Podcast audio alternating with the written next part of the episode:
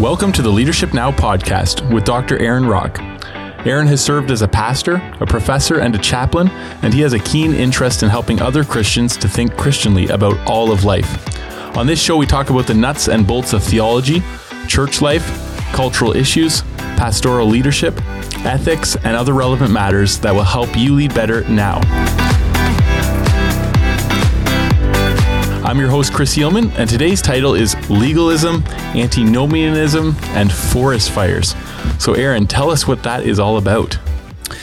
Well, I like to watch and observe people and listen to what they're saying and try to pay attention to what's going on around me because that gives me a bit of a sense of the climate and milieu within which I live and kind of what's going on in the world. And then that enables me to minister more effectively to people.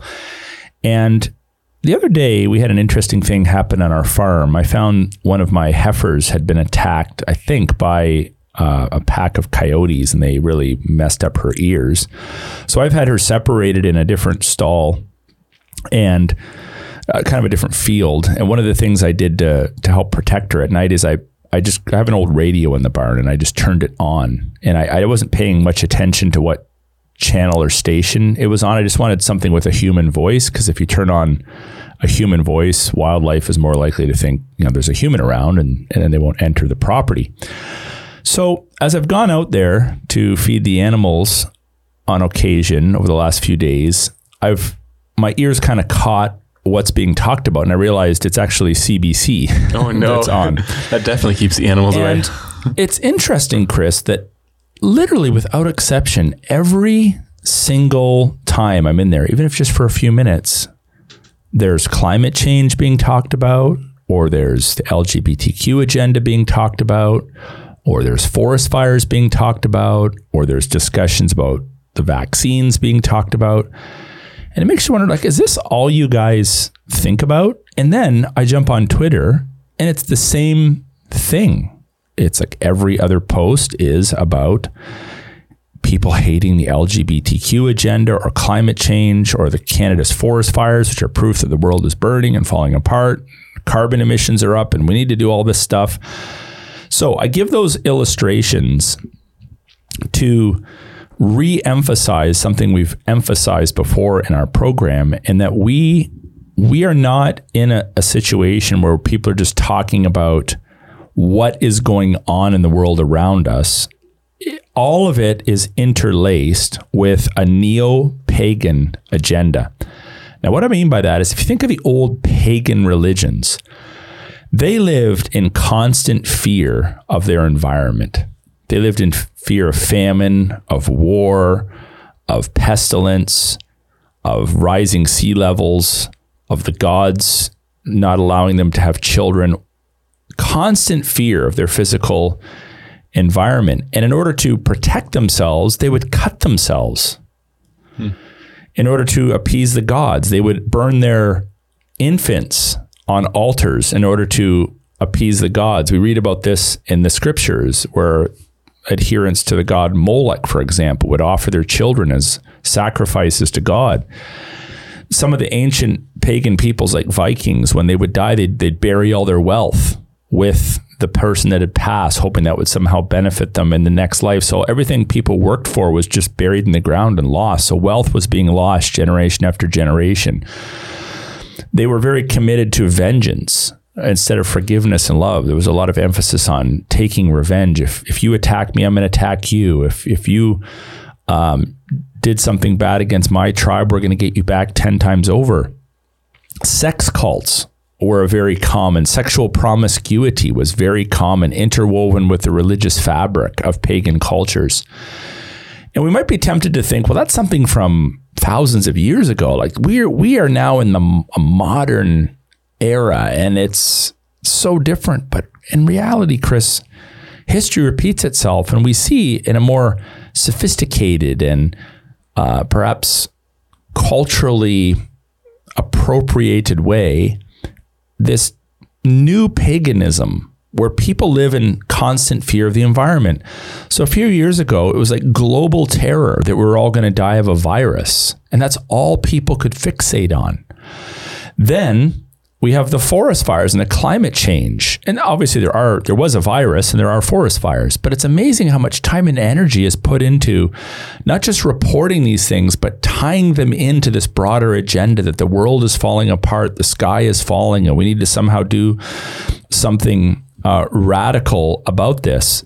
So we live in what I would call a pagan state, a neo-pagan state. And there's a lot of ironies to it. So if you think about this, the the paganized state lives in constant fear of of the climate. In other words, the physical environment.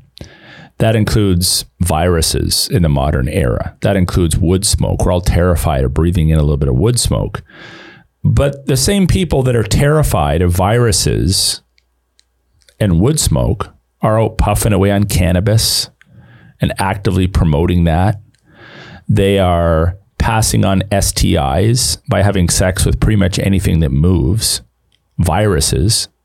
We've talked about this before, but I would I'm not sure if I want to encourage it, but have have our listeners given careful thought to the dr- dramatic deadly health effects of anal sodomite sex? The cost to the healthcare system, the, the innate disease that's transmitted in that act, the damage to the body that's done to that. I know we don't want to think about these things because they're kind of repulsive. But we live in a culture that says this is okay. And yet, medically, even if you're not religious, it's not okay. It's not healthy.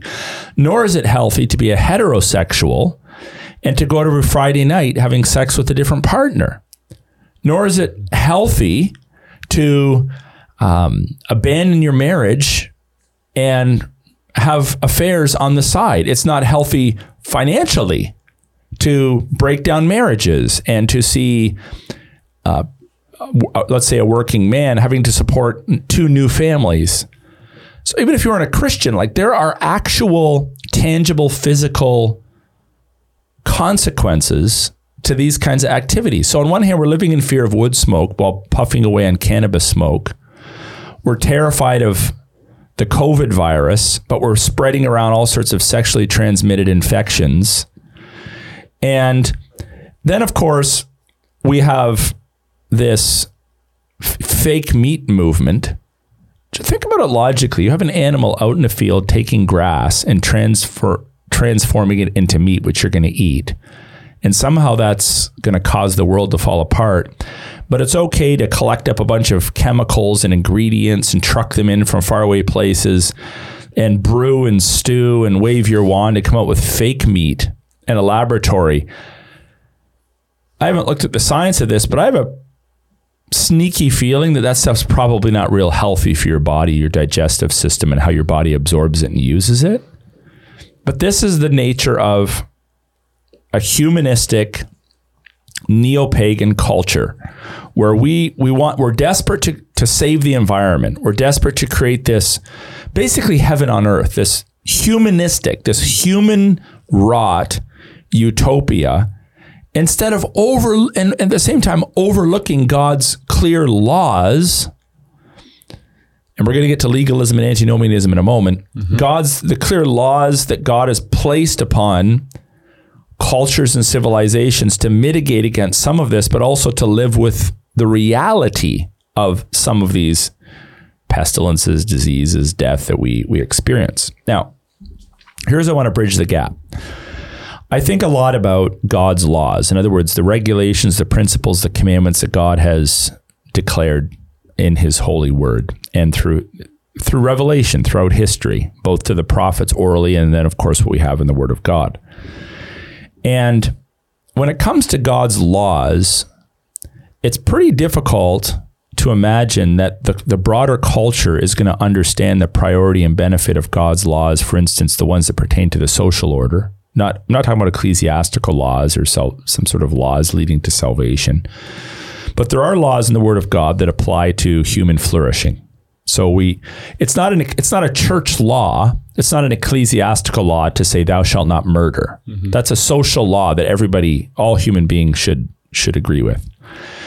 It's not a a Baptist law, a Presbyterian law, a Catholic law to say don't perjure yourself in court. Mm-hmm. That's a that's a law that is meant to apply to a fallen world within which we have to have courts to adjudicate matters of justice. So don't purge yourself in court. Don't bear false witness, as the Ten Commandments uh, articulate. People sometimes think all the laws are all church laws. This is not a church law. This is a universal transcultural law that uh, actually applies to social structures in a fallen world, not as a means of getting you to heaven, but to aid in human flourishing. So we don't we don't murder, we don't bear false witness in court, and we have to we should promote these things. Every every culture should promote these things in the broader social order.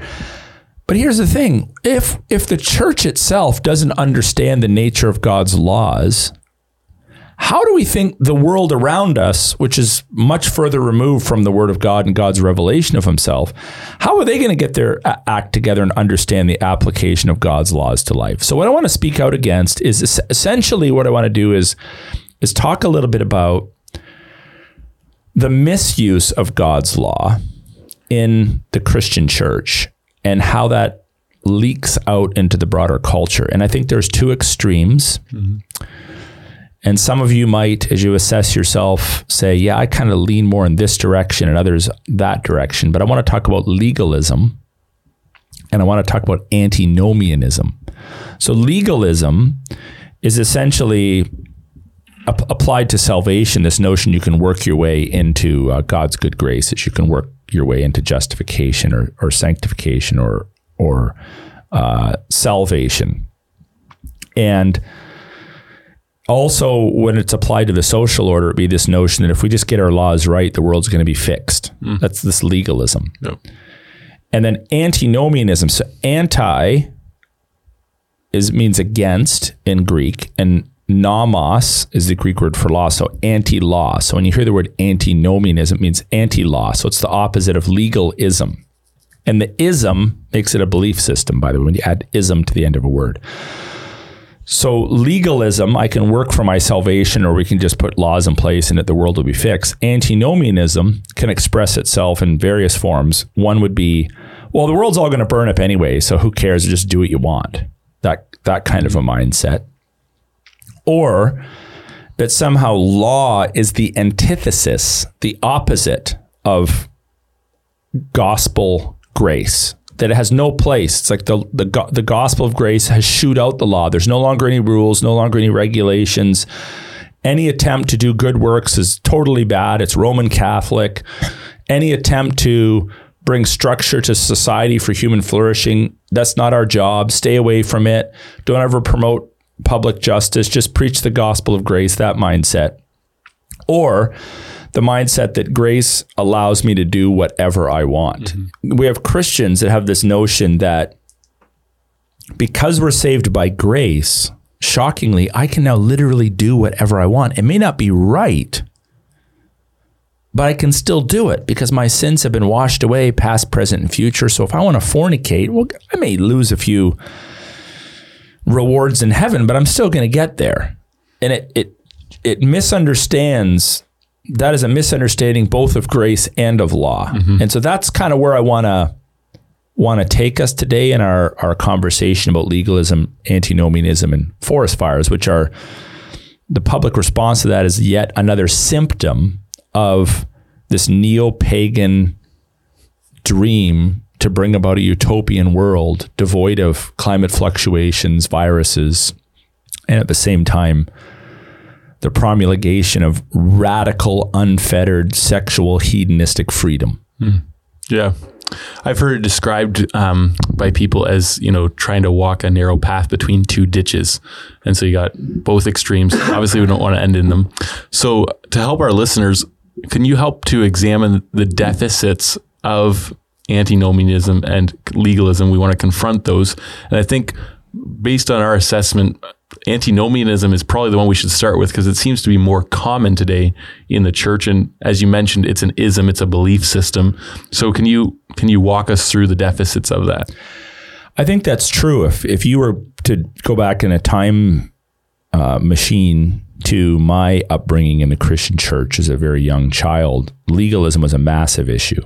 I mean, they there were I did I did come I did come to faith in Jesus Christ in a very legalistic church and I'm grateful that the gospel was preached to me.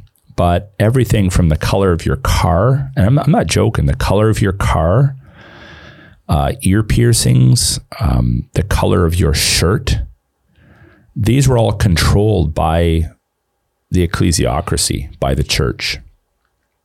And I remember this this might sound like uh, oh, it's so strange. It might almost seem like I'm making this up, but I remember there was a man, an older gentleman in our church that would not speak to my grandfather for over a year because my grandfather bought a little four cylinder car that happened to be red.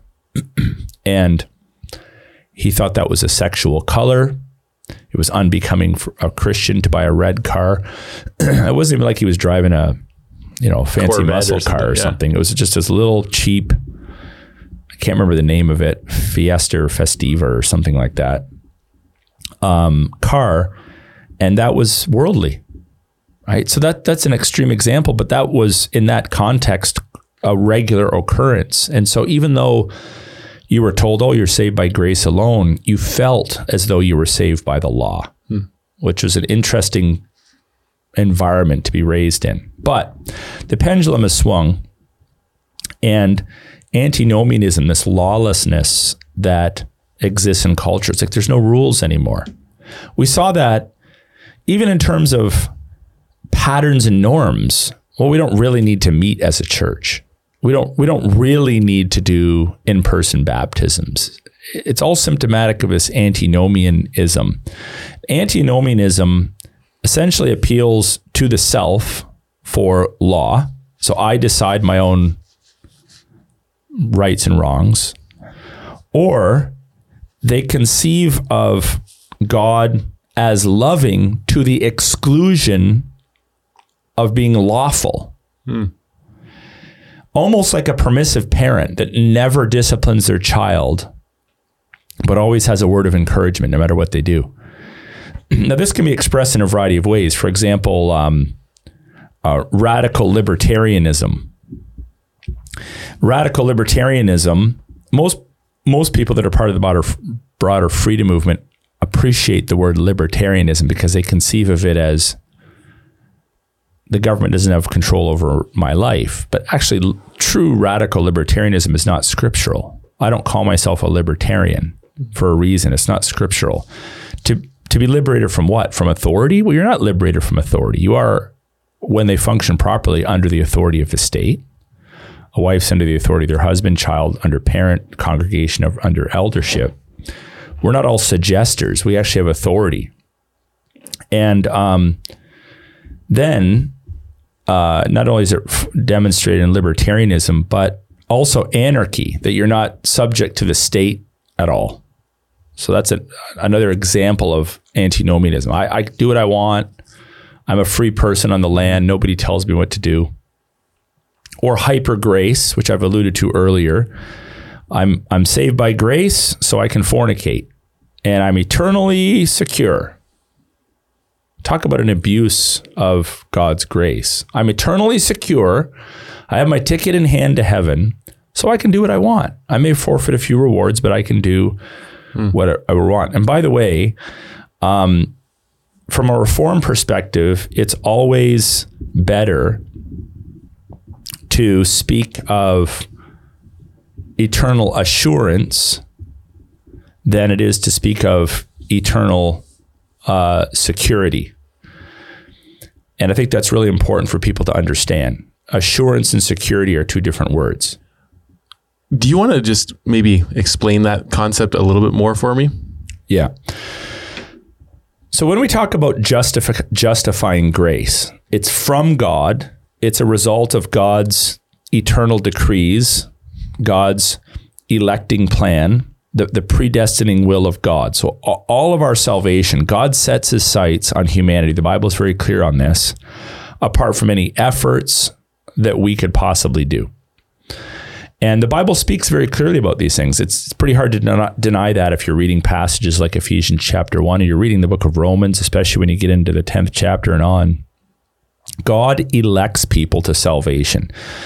And to deny that is to deny the clear teaching of Scripture to try to play games with the biblical text because you're trying to fit in your views of partiality or fairness or f- free will, which is not a biblical concept. You're trying to fit these things in. So God God oversees salvation and and people that believe in that then often say, well, then I'm eternally secure because if God has declared me righteous in his sight, he's justified me, then I am eternally secure in the, you know, edicts of God. But maybe we fail to, to ask this question How do you know you're saved? Because when you're saved, when you're justified, you don't get a letter, hmm. you don't get a tattoo. So you're told in the scriptures that God is the one who's ultimately behind and involved in and, in a sense, causing your salvation. But you don't have like something you can hold on to that quote unquote proves your standing or your status with God. What you can have is absolute assurance. But when the Bible speaks of assurance, assurance involves both the belief that God is the one behind our salvation, that we did not choose God. No man seeks after God, Romans 3 says, that God sought after us that we by nature do not move towards God, we move away from God, but God moved toward us and God saved us by the precious blood of the Lord Jesus Christ. And when you believe that to be true, and the Holy Spirit bears witness to that in your life, there's going to be necessarily, this is a key word, necessarily fruit and sanctification that flows out of that. It's necessary. The fruit of the Spirit will begin to show up in your life you will treat people differently. Your heart will be changed. Have a thirst for the word of God, etc. That fruit is not the means of your salvation, not the means of your justification. It's part of your sanctification, but it's one of the proofs that you are actually a saved individual. This is why the Bible says, By their works you shall know them. Mm-hmm. Does that exclude your beliefs? No. Does that say you're saved by your works? No. But both correct belief and action assure you of your salvation. They don't together justify you. There's often a, a, mixing of the two or a, a, failure to separate justification from sanctification appropriately in terms of our biblical theology. But you're justified exclusively by the grace and mercy of God, but you necessarily will change. So if a person has belief, but they do not have fruit, we can say definitively they're not saved. Mm-hmm.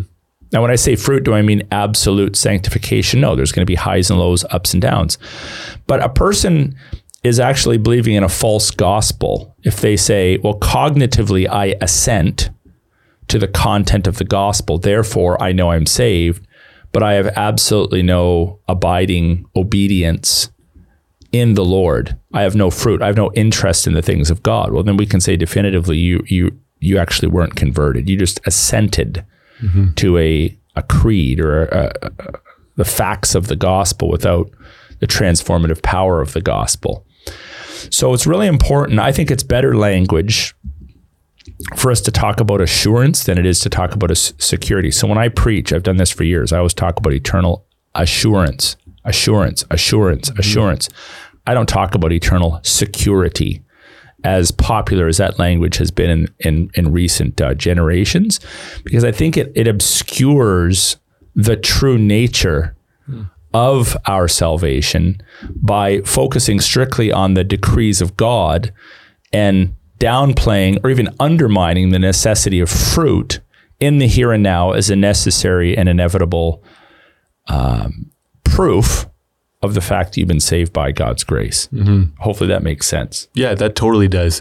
I just want to cycle back to a, a question that popped into my mind when we were talking about antinomianism. And it has to do with a conversation I was having with somebody about the the interplay between our heart and our actions. So when you listen to, for example, a lot of modern music, it will say things like, all you ever wanted was my heart, which I don't believe is true. But can you comment on that at all? Well, we have this idea in, in, in the Western mind that there's the mind, the rational side of humanity, and then there's some emotional mind. Well, the heart actually doesn't think. Your heart is a medically, it's an organ that just pumps blood through your body. The only thing that thinks in you is your brain. So when the Bible talks about your heart, it's not talking about some internal emotional aspect or element of you to the exclusion of your mind. It's the whole of the in, interior life. It's the whole of the inner man. And even in saying inner man, I'm not trying to uh, draw a sharp line between the, the, the inner man and the body, for example, because we are unified beings. But there is an inner aspect to our humanity, and that's uh, self attesting, in that uh, your your mind can be affected by truth that allows you to, for instance, endure and persevere through great suffering or sickness while your physical body is maybe being beaten or ravaged with disease. So we're not trying to be radical dualists, but there, I don't believe that we uh, are, are correct to be so integrationistic in our understanding of our anthropology that somehow we we fail to, to see any any difference between the inner and the outer man. There is an inner aspect to who we are, and that involves primarily what we call our mind. So when the Bible talks about our heart, really it's talking about our mind, the whole interior man that assents by God's grace to his work in our lives. So if I say, I love you with all my heart, really what I'm saying is I love you with all my mind. Mm-hmm. So even when the Bible says, you know, we're to love the Lord our God with body, soul, mind, and strength. It means with our whole being. It means actions, words, what we look at, what we don't look at, what we hear, what we don't hear. Our emotions, our affections are to be directed towards God. It's the whole of us. Mm-hmm. And uh, so it's there's nothing wrong with talking about loving God with our hearts, but we have to be careful to help people to see that that's not some emotional experience to the exclusion of the mind. We never ask people to check their minds at the door mm-hmm. when they enter into Christian worship or when they read scripture. But I have a suspicion that many Christians think that way. It's like, well, you're you're more of a mind guy. I'm more of a heart guy.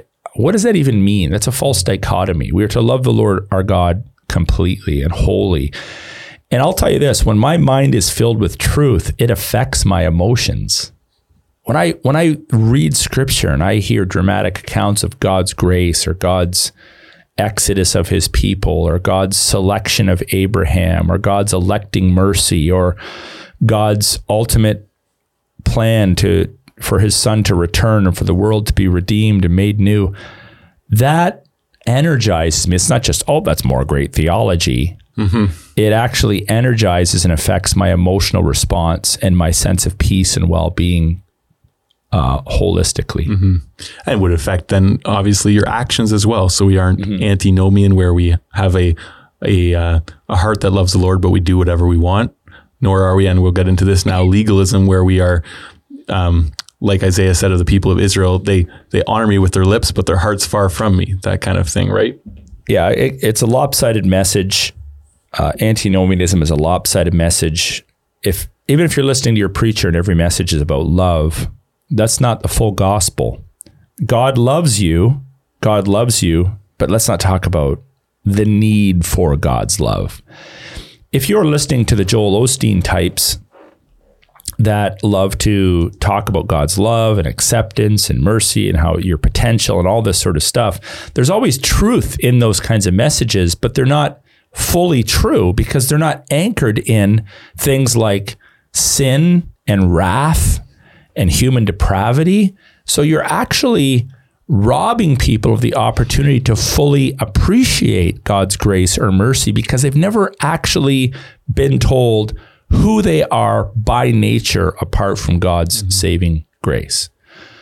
So we're not trying to we're not trying to simply set as our goal balance, but if we are balanced and we present people with a proper anthropology, a proper view of man's instinctual depravity and brokenness and lostness. The, the bad news before the good news. That's how Romans is is arranged. The first three chapters are bad news. Then we have uh, seven chapters on good news, and then we get into the practical outworkings of that. that's the way you preach the gospel. The bad news, you need to understand what you need to be saved from, who you are by nature, how desperate you are apart from Christ. Then the good news, what Christ has done, and then the implications and um, expectations of that are in offering your body as a living sacrifice and so forth as we move through the Christian life. So then we have legalism, and legalism falsely teaches either salvation, meaning justification specifically, by works, or that you can retain your justification by works. And we're not saying that either. You don't you don't gain it and you don't retain it mm-hmm. by works. You gain it by grace, and you necessarily live better. Good works are a necessary aspect a result of saving grace, but you don't retain it by your good works. The some of the churches that I w- would have been in uh, fell into the trap of legalism by essentially imposing what we would call man-made rules, personal opinions on others, allowing no room for freedom of conscience. So. I say this tongue in cheek, but we have enough rules in the Bible to attend to. The last thing we need is people making up more for us. Yeah but they would add all sorts of implications. You know, they they'd try to anchor it in scripture, but they would add all sorts of extra rules to the rules to make sure you're not forfeiting the rules. Uh, false religions do this. They they try to legislate you into nirvana or legislate you into heaven. So you have to do a series of actions, bow down a certain way, prayer five times a day, whatever it might be spinning prayer wheels, putting up prayer flags, going to mass, whatever it might be. They false religions are marked by a, a gospel that would say, well, you're actually justified. You're made right before God by being um, uh, a good boy. I was talking to uh, an old colony Mennonite fellow this week, and we were talking about the fact that in, in his church, thank God, they preach the full gospel now that you're saved by your by grace through faith in the Lord Jesus Christ. But he was telling me that there's still some old colony churches, uh, especially in South America, where they would not allow those ministers to preach in his church because they still preach a salvation by works. Hmm. And so he was talking about how he was talking to uh, some old colony guys in this area and he asked them, like, how are you going to get to heaven? And they essentially said, well, by, by obedience. And he had to correct them and help them to understand that, no, we're saved by grace through faith alone. So even in the quote unquote Anabaptist churches or churches that came out of the Reformation, they some of them have wandered away from true biblical doctrines of justification by grace through faith alone. Um, even being hyper protective in your liturgy, I'm not opposed to liturgy but even being hyper protective in your liturgy to the point you can't conceive of worship apart from your ecclesiastical traditions is a form of legalism mm. Where they're they're almost on par. And you'll often hear this with people. Well I don't sing any new music. It's just the old stuff because somehow it's better. I'm like can you not actually see how how how error filled that mindset is that like if you believe that God only worked in the past, that his Holy Spirit only worked in the past to inspire great hymns of the faith, but he's not working in the moment, or somehow you have to lock down a particular feel in your worship, a particular style in your worship from a past generation that you're so fearful that we're so compromised as a nation that you can't imagine singing glory filled, God honoring, biblical lyrics to God in the moment. That's legalism that is imposing something on the text and upon your congregation that is not validated by the word of God.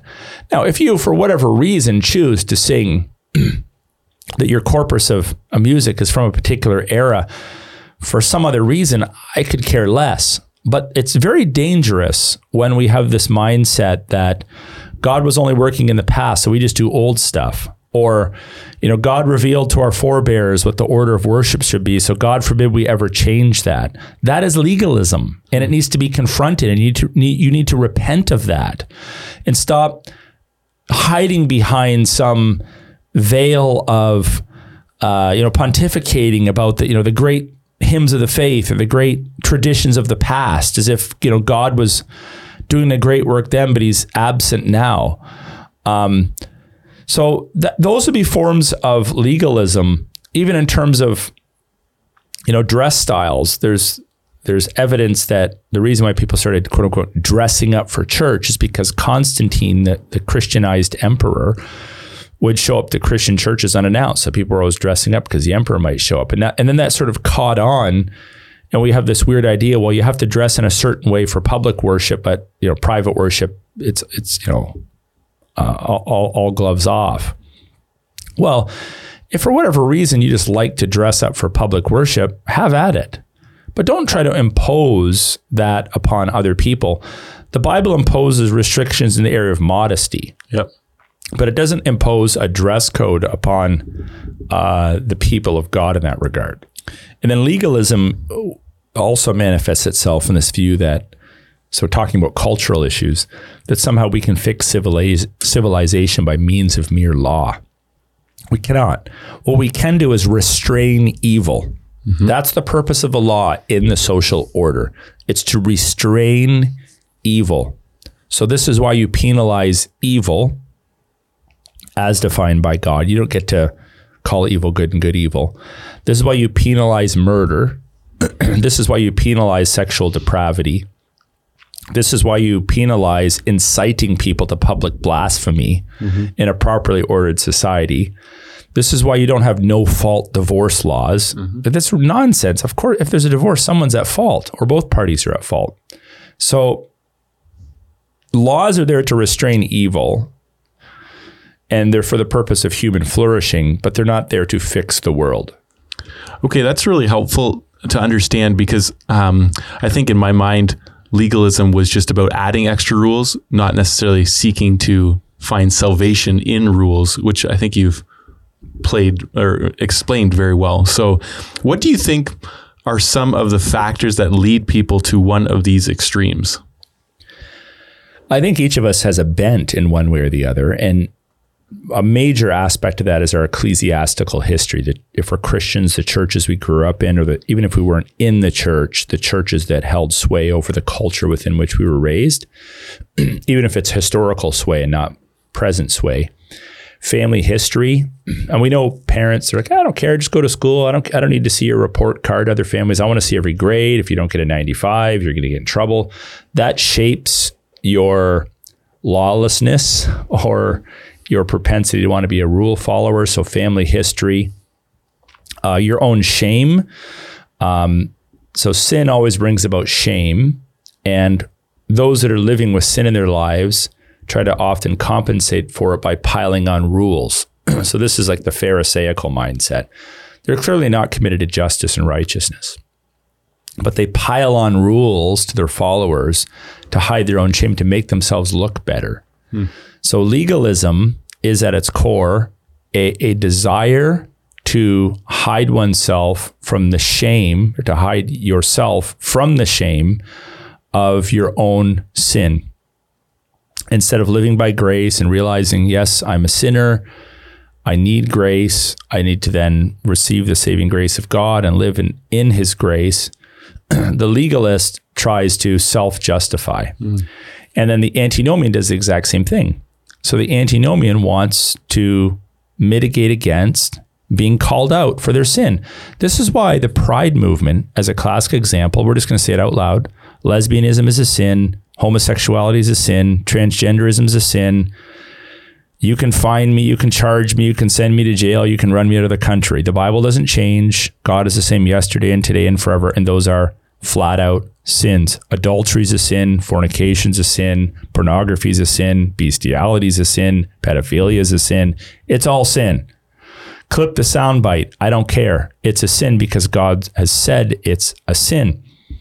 These things are sinful. Now, does that mean we go around peering through people's bedroom windows with flashlights to see what they're doing? No, unless, of course, there's victims involved. But the old homosexual movement wanted basically the right to privately engage in these activities.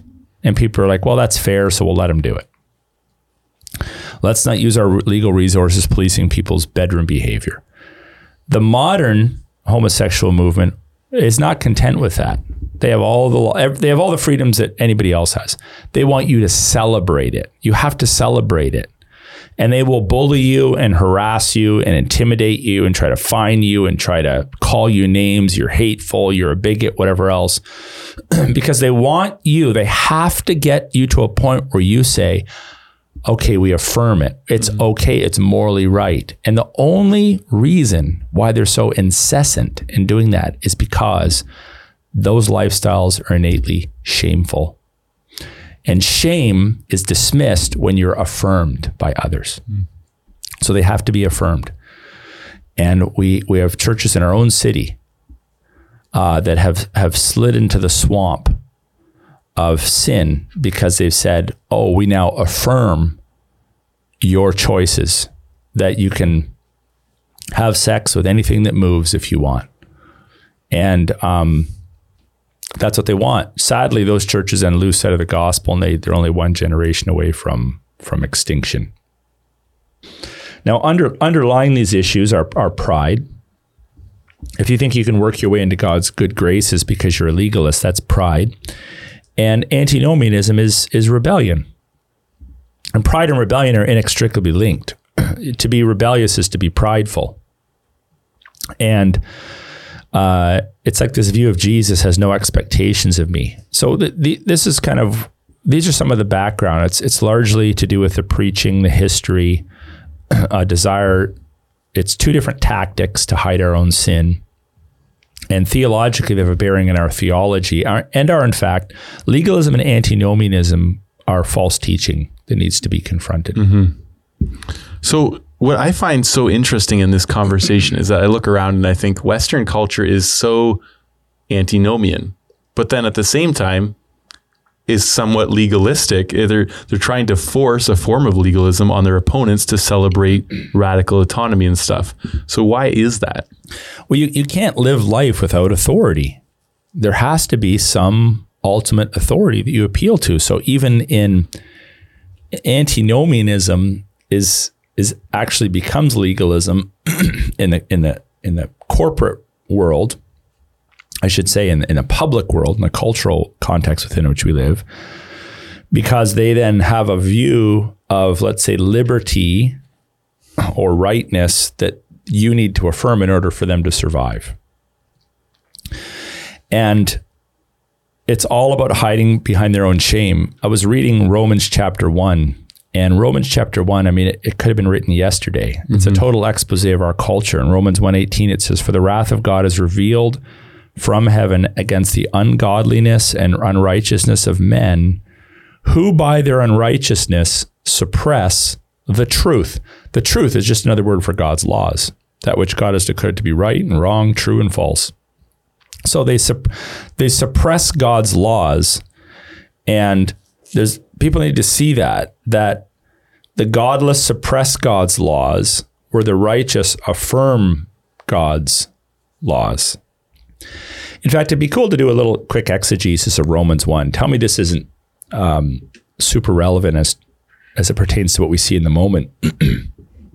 it says, For the wrath of God is revealed from heaven against all the ungodliness and unrighteousness of men, who by their unrighteousness suppress the truth. They drown it, they hold it down. And then there's this statement about how plain the truth has been made known to them by God. For what can be known about God is plain to them because God has shown it to them in what we call general revelation. For his invisible attributes, namely his eternal power and divine nature, have been clearly perceived. So we perceive it, we can see it, we have the capacity to comprehend it. Ever since the creation of the world, in the things that have been made. So the creation reveals aspects of the creator mm-hmm. by nature. And because of this, it says we're without excuse. So no one could say, "Well, God, you didn't give me enough revelation." You know, I, I didn't, I didn't have an ESV Bible in hand.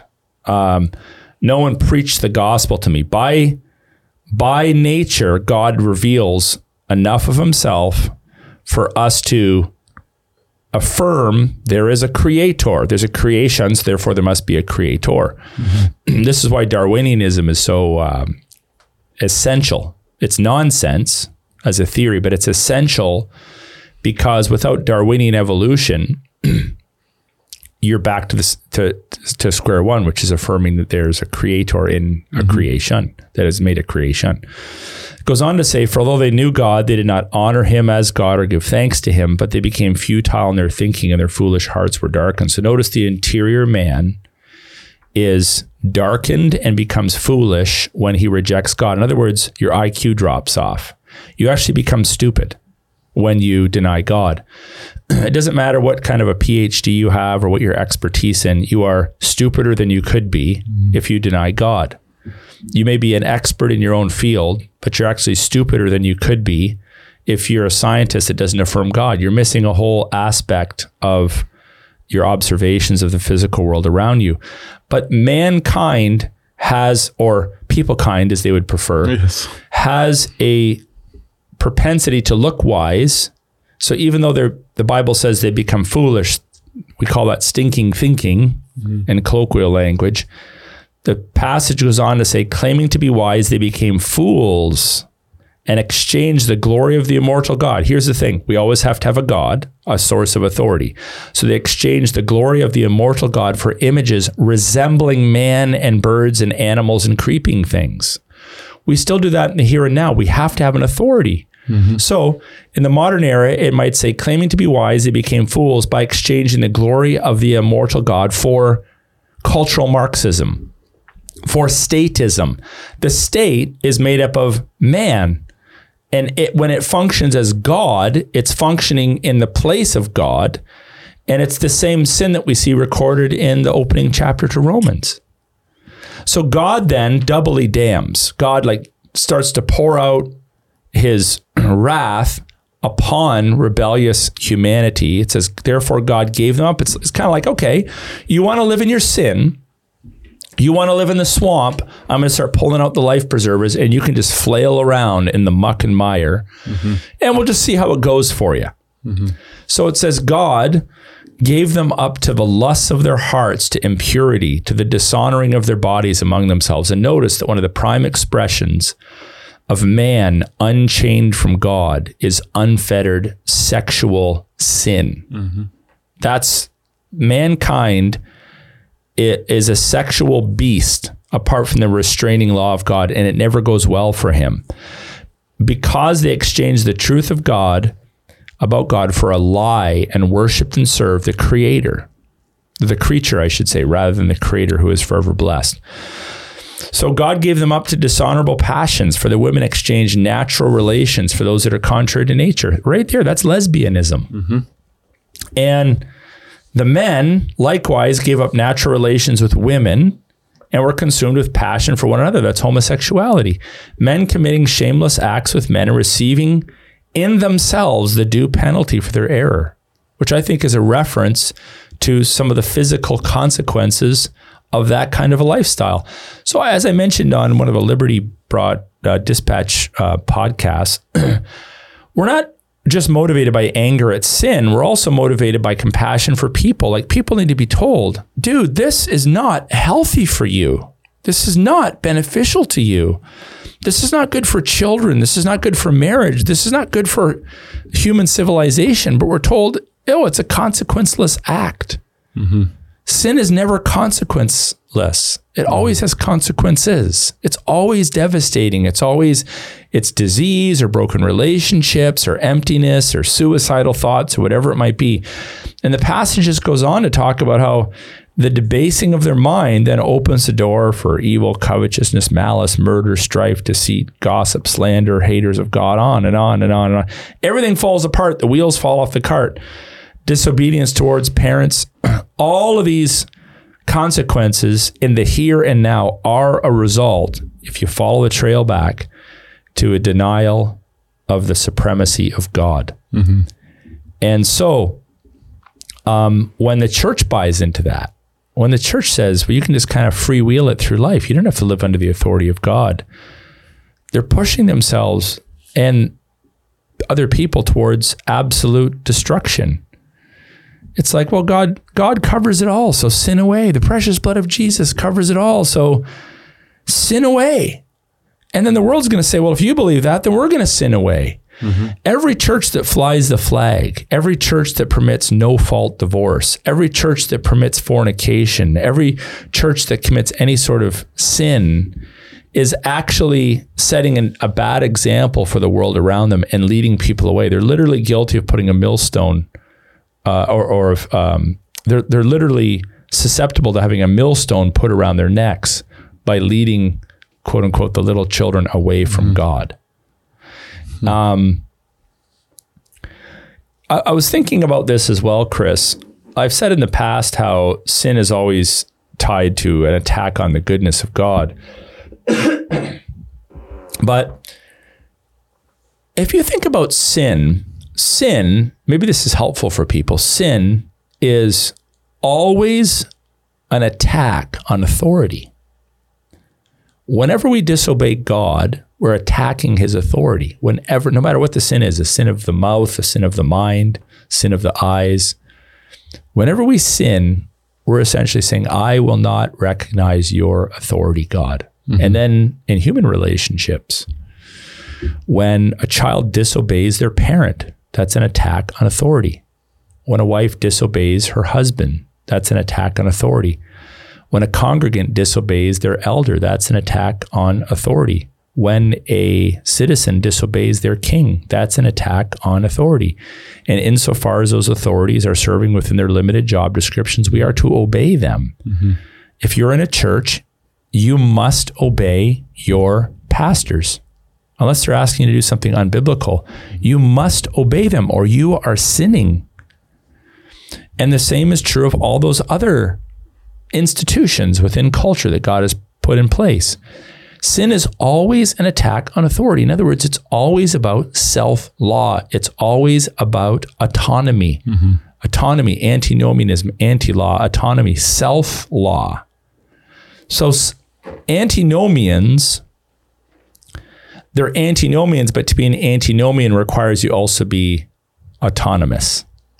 So to be anti law means you need to be governed by self law because you can't think, exist, make decisions apart from laws, right?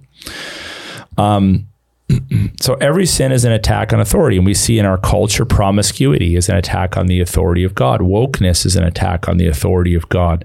Hyper grace churches that's an attack on the authority of God. To fail to regularly meet together with the people of God is a sin. To fail to put yourself under the authority of a Christian church is a sin. If you're one of those freewheeling Christians that just kind of stays home and has church, you're sinning. To not be under the authority of duly appointed elders it's a sin. You're not your own pastor. For a wife to say, I only obey my husband when I want to, that's a sin in marriage. For a parent, for a child to say, I don't need to do it with my mom and dad, that's a sin. Just like to blaspheme God is a sin. To disobey God's laws in the area of sexuality, it's a sin. Sin is always about rebellion. It's always about autonomy. It's always about an attack on authority. Now, Christ fulfilled the law. This is really important for people to hear. Christ fulfilled the law. That means you don't have to keep the law in order to quote unquote get saved. But to say, well, Christ fulfilled the law, therefore I don't need to keep the law is an error. So let me say that again. Christ fulfilled the law. That means you don't need to keep the law to get saved. In other words, in order to be justified, you don't keep the law. Yep. But to then conclude, well, Christ fulfilled the law, therefore I don't need to keep the law, is an error. Mm-hmm. How so? It's, it's like when people say, well, the Old Testament is obsolete. The law is obsolete. All the laws of God are obsolete. I can do what I want because it's all by grace. This is this hyper grace mentality. Actually, a better way of thinking it is Christ fulfilled the law in order to enable you to keep the law. Hmm. He saved you so that you would be empowered by Him, by His Holy Spirit, mm-hmm. through the operative work of his grace in your life to live in obedience to God, to walk in the footsteps of Christ. Not for your justification, but certainly for your sanctification. Romans 1, a famous verse says, Therefore, there is now no condemnation to those who are in Jesus Christ, for the law was powerless to do, and that it was weakened by sinful man. God did by sending his own Son in the likeness of sinful man to be a sin offering for us. I memorized that years ago. That's I think that's NIV. There's no there's no condemnation to those who are in Jesus Christ, mm-hmm. but in the ESV, if you go on and you look at verses uh, six to eight, it says, For to set the mind on flesh is death, but to set the mind on the spirit is life and peace. Now listen to this. For the mind that is not, for the mind that is set on the flesh is hostile to God, for it does not submit to God's law. The natural carnal man does not submit to God's law. We know that. And, and then it goes on to say, Indeed, it cannot. So not only does it not, but it cannot. It doesn't and it can't. People sin and they don't have the capacity to obey. It's called total depravity. Mm-hmm. So then you're sort of out of the the the the uh, the running for two reasons. Because you've sinned and because you necessarily sin. You're ontologically a sinner and you're practically a sinner. But then it goes on to say, those who are in the flesh cannot please God. And then you, however, so now speaking to the church, you, however, are not in the flesh, but in the spirit. So there's been a transaction that's taken place you're now in the spirit. Therefore, you can, the implications are now you can submit to God's laws, not of your own flesh, mm-hmm. not of your own effort, but because of the spirit, you can submit to God's laws. And get this, you should submit to them. Mm-hmm. You should submit to God's laws. If in fact the spirit of God dwells in you, anyone who does not have a spirit of God does not belong to him. so this is really important for people to understand. You're not saved so that you can just live the libertine, libertarian, ruleless life. You are saved unto your sanctification. God justifies you. He fulfills the law so that you can keep the law of God. Again, not perfectly. We all stumble because we're not glorified yet. We're not fully sanctified. But it's it's such an error to to to communicate to people in any way, shape, or form that you can just kind of do whatever you want. Mm-hmm. No, you are now empowered and commissioned to obey. You must obey the Lord if you're a Christian, and you should strive to obey the Lord.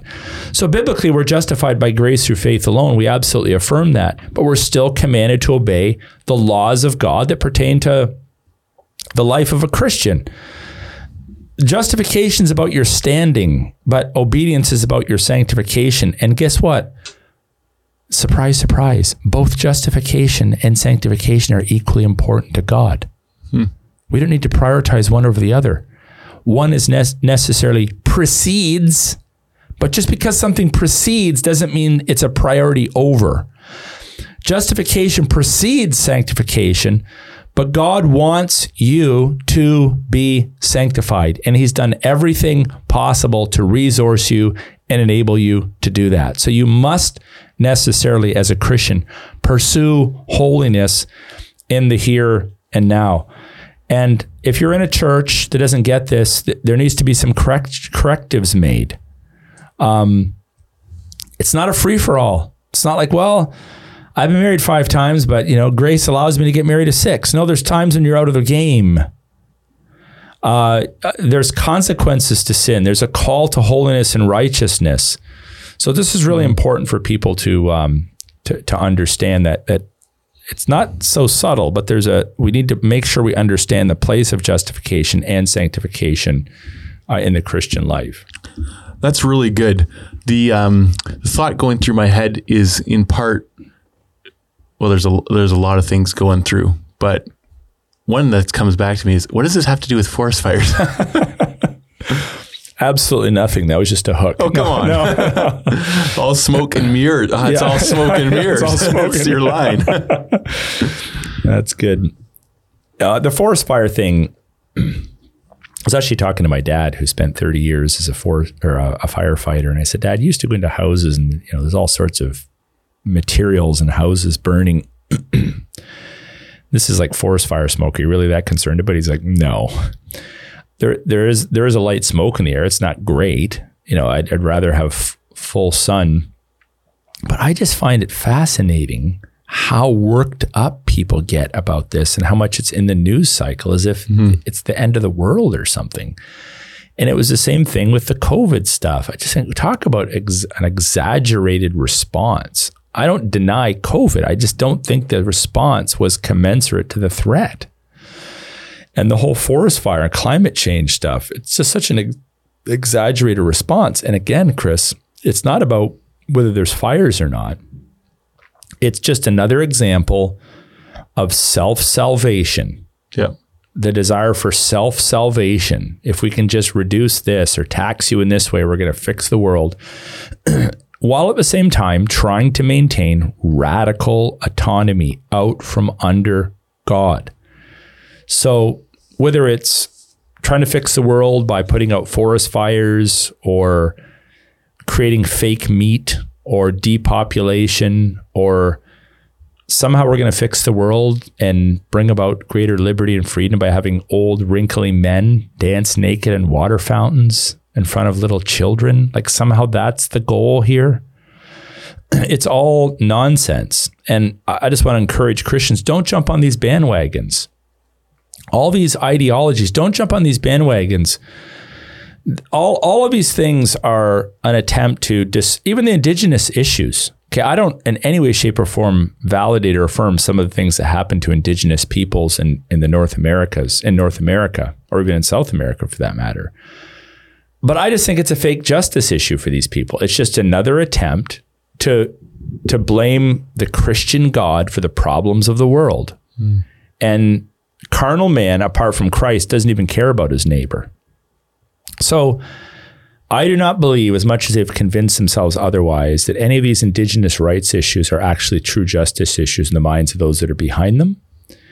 They they're all attempts to to point the finger at God and to aid in this lie that God is the bad guy. The Christian church are the bad people. We can burn churches down. That's no problem. The smoke from churches, that's not a big deal. That's incense on the pagan altar, essentially. We can burn churches down. We can uh, live out from under God and then somehow fix the world by ourselves. And it's never going to happen. The full gospel of Jesus Christ is the only thing that can bring personal transformation. And the laws of God are the only thing that can really bring about change. And a, a, I'm not talking about a utopian state, but a better ordered society. And even if you're pessimistic about that, I don't really care because you have a responsibility to walk justly and righteously and just let God do what God's going to do. Yep. And maybe he'll bring about another revival, or maybe he'll bring about uh, a, a, a reformation uh, in, in this world, or maybe Jesus Christ will come back really soon. But we don't know. Um, I, I, I think that all some will hear in that eschatological overtones, and those are there. But I, I just think that all eschatologies should, at minimum, agree to stand for the absolute lordship of Christ over creation that's so basic to the gospel and do the right thing regardless of your perceived outcome or a series of events that will, will come next.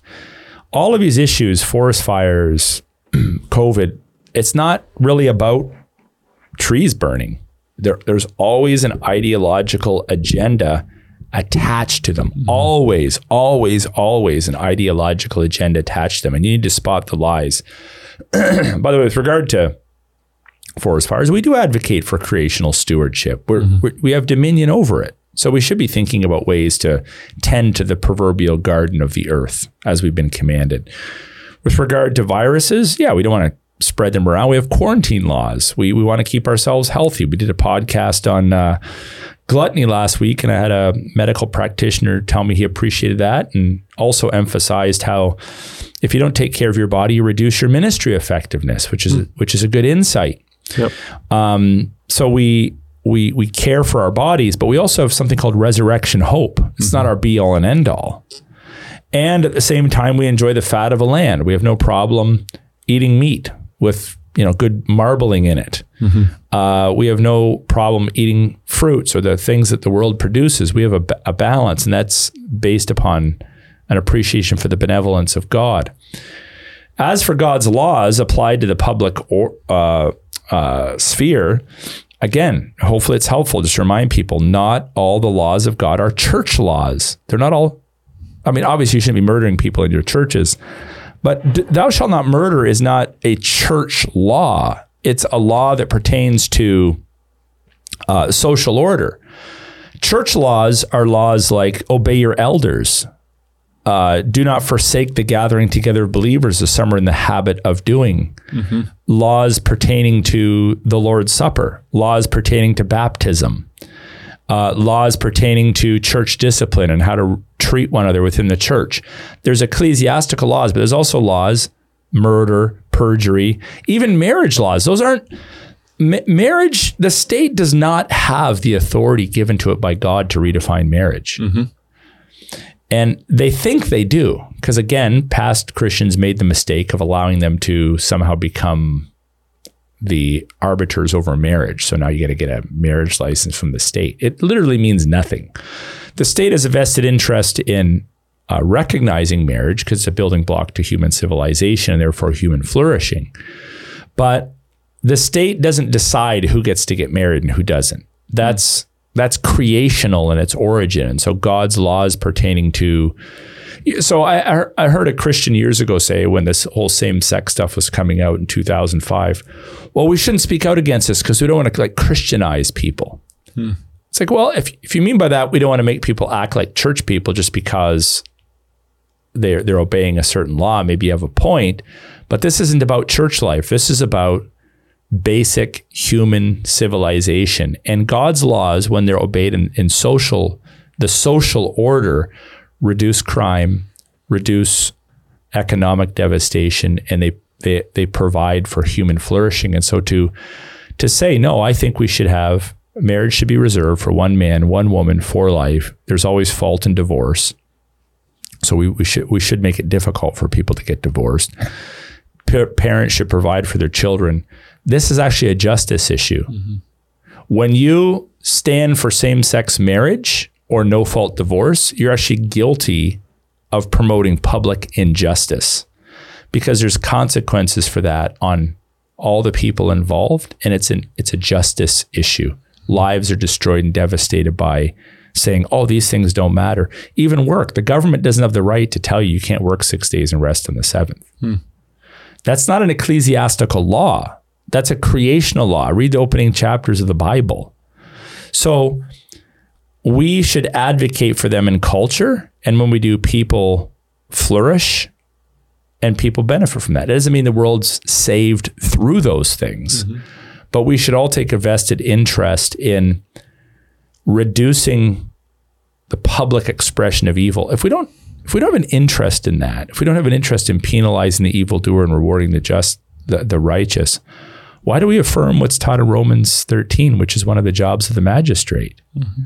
So the magistrate, uh, the king or the emperor, or depending on what situation you're in, advocates for these things not so people somehow get saved or get to heaven. It's not obscuring the gospel, but it allows for a properly ordered society, which is a justice issue, and it also allows for human flourishing. and actually prepares the way for the gospel in terms of revealing people's sin. If there's no law, then there's no awareness of sin. That is a big part of the law. So Good point. Appreciate that. good stuff. Well, thanks, Aaron. Appreciate that uh, connection. As I was listening to you recap about forest fires, it just struck my mind that prior to COVID, we were dealing with forest fires in Australia.